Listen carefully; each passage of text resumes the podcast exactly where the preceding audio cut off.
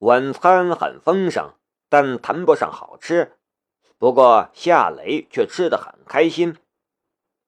周小红的父母都是淳朴的农民，与他们在一起聊天吃饭，谈着柴米油盐之类的琐碎事情，夏雷有一种回到工地上的感觉，很亲切。珍惜过去，才能珍惜现在。他不是那种一朝得势就得意忘形的人。吃了饭，夏雷与周小红在房间里商量，明天去找政府谈投资建厂的事情。这一商量便是两三个小时。后来实在是觉得晚了，周小红才离开他的房间。夏雷脱了衣服，躺在床上睡觉，可怎么也睡不着。古定山亲自出手绞杀我的小公司，他能得到什么？就算我将公司卖给古家，他已经是几百亿的身家，也不在乎这点钱吧？那是因为我破坏了古可武的好事儿，还是我羞辱了他的女儿？到了他那种境界的人。也不太可能是睚眦必报的人吧？如果是古可武和古可文是主谋，那倒好理解。可是古定山亲自出手，还这么大动静儿。安静下来的时候，这个问题莫名其妙的浮现在了夏雷的脑海之中，他觉得有些蹊跷。可琢磨来琢磨去，也琢磨不出一个头绪来。窗外的雨还在下着，屋檐下的水珠牵着线儿的往下掉，发出滴答滴答的声音。盆地的气候很奇怪，下的雨连衣服都打不湿，可一下整个一整天，毫无停歇的迹象。这雨声仿佛是催眠的音乐，渐渐的，夏雷也闭上眼睛睡了过去。也许是喝了一点酒的原因，也许是昨天心力交瘁，昨晚一夜未睡的原因，他这一睡便睡沉了，没有梦，也听不见窗外的雨声，迷迷糊糊的，被窝里。忽然多了一点动静，感觉有什么东西在啄他的脸颊，还有一只软软的、凉凉的东西在他的身上游来游去，最后竟然停在了那个最敏感的地方。夏雷猛地睁开了眼睛，然后就被吓了一跳。他看到了周小红，她的脸就在他的眼前。相隔的距离不过几厘米，从他的口鼻呼吸出来的热气扑卷到他的脸上，痒痒的，香香的。他的身体蜷缩在被窝里，没有半点遮羞的布料，光滑的就像是刚剥壳的鸡蛋。他的胸就贴在自己的胸膛上，柔软无骨，却又传递着强烈的信号。这些信号带着电，带着欲望和幻想。房间里没开灯，黑漆漆的，但周小红还是发现夏雷醒来了。他本来就够紧张了，这一下更紧张了，说话的声音都直哆嗦。雷子哥，哥，让我陪陪陪你睡吧。夏雷这才回过神来，他也很紧张。小红，你你这是干什么？雷子哥，你是我们一家的大恩人、大贵人，我我没什么好报答你的，你就让我陪你睡吧。我我的身子是干净的，从来没人碰过。说这样的话。周小红的耳根子都臊红了，她的手也在轻轻的颤抖。夏雷也慌了。小红，不不要这样，我不是那种拉你一把就要你用身体来回报的男人。雷子哥，我我不会缠着你的，我只是想好好伺候你，报答你，你你就要了我吧。周小红急得快哭了。夏雷的心里最柔软的地方被触动了。这样的话，也只有周小红这样的淳朴善良的女人才能说出来。她什么都不求，只是想伺候他，让他得到男人喜欢的那种欢愉，以此来报答他的恩情。可是他却不是那种男人。他也不能这样要了人家的身体，只为一时的欢愉。小红，你不要这样。周小红突然凑过来，吻住了夏雷的嘴唇，让他有话也说不出来。温香软玉、湿润性感的唇，夏雷的身子顿时僵了一下。周小红在被窝的手也不老实了，急切的寻找着什么。女人在这方面是天生的行家，就算没有经历过那种事情的女人，也知道怎么让一个男人就范。这个过程里，夏雷就像是一道堤坝，而周小红便是那汹涌奔腾、充满力量和激情的洪流。他不停地冲击着夏雷这道堤坝，要让他一泻千里。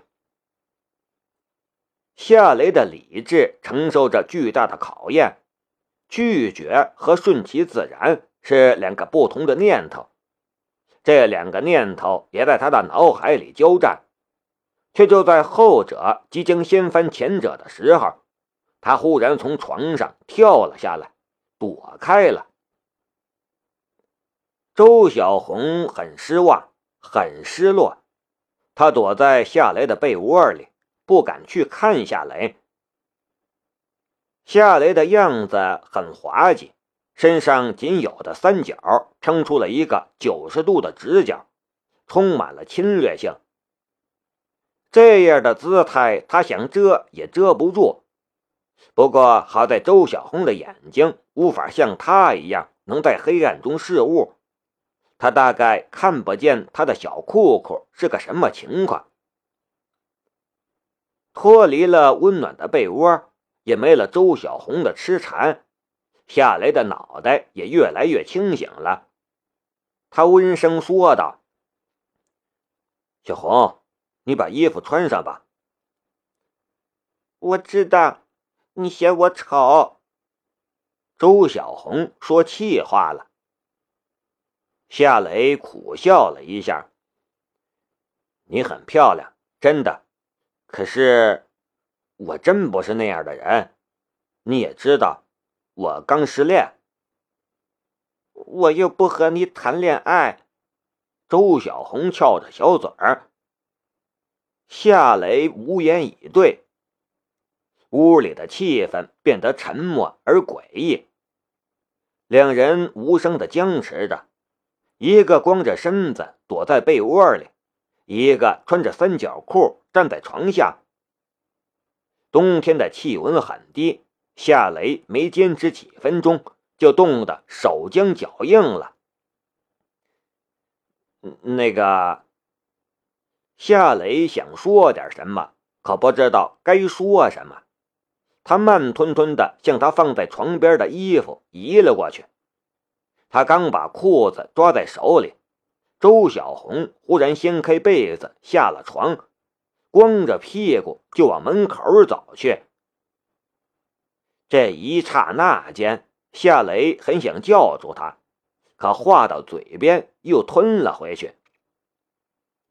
把他叫回来，谈心还是干什么？一时的欢愉固然诱人，可那之后呢？她是一个淳朴而善良的好女人，她不想糟蹋人家。接下来的夜，夏雷再也睡不着了，满脑袋都是周小红的光溜溜的身子。第二天天还没亮，夏雷便起了床，霏霏细雨终于是停了。他在院子里练起了咏春拳。雷子哥，早！周小红也起了一个早，她的双眼也红红的，显然也是没有睡好。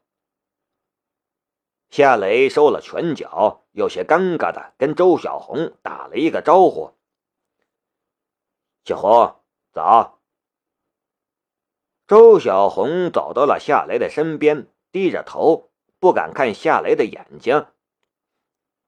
雷子哥，昨晚我……夏雷呵呵笑了一下。昨晚怎么了？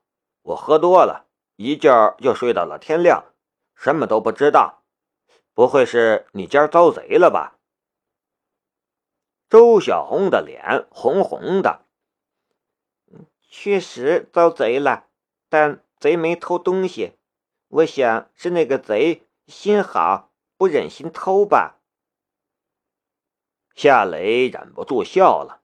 周小红也有开玩笑的时候，不过他肯开这样的玩笑倒是好事儿。昨晚的事情过去就过去了，大家就当没发生，这挺好的。吃了早饭。夏雷便跟着周小红去了当地政府，一说明来意，负责招商引资的官员顿时喜笑颜开，热情地接待了夏雷和周小红。现在实体经济不景气，少有企业有扩张的举动，一个地方政府要想招商引资，成本是很大的，但夏雷自己就找上门来了。这对当地政府来说也是一件喜事。负责接待夏雷和周小红的官员名叫上海，是当地开发办的主任。了解了情况之后，他说道：“如果你是开分公司的话，其实只需要办一些简单的手续，只要你材料齐备，我今天就可以给你办下来。”如果你是开一家全新的公司的话，时间会久一点，但不会超过三天。夏雷的心里其实也一直在犹豫，是开一家全新的公司，还是开一家分公司。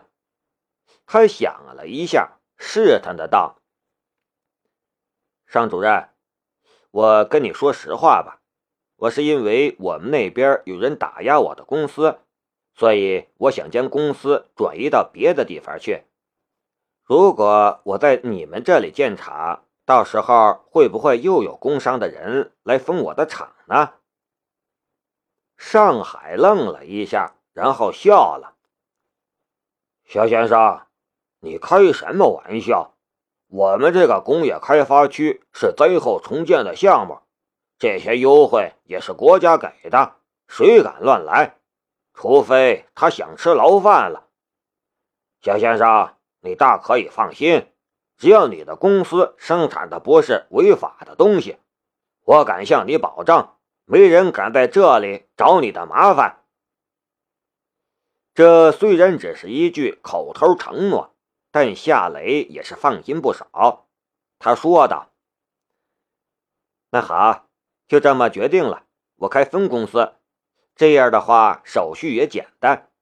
我其实已经看好了地皮，就在你们的工业开发区里。我也是一个爽快人，我们现在就进入流程吧。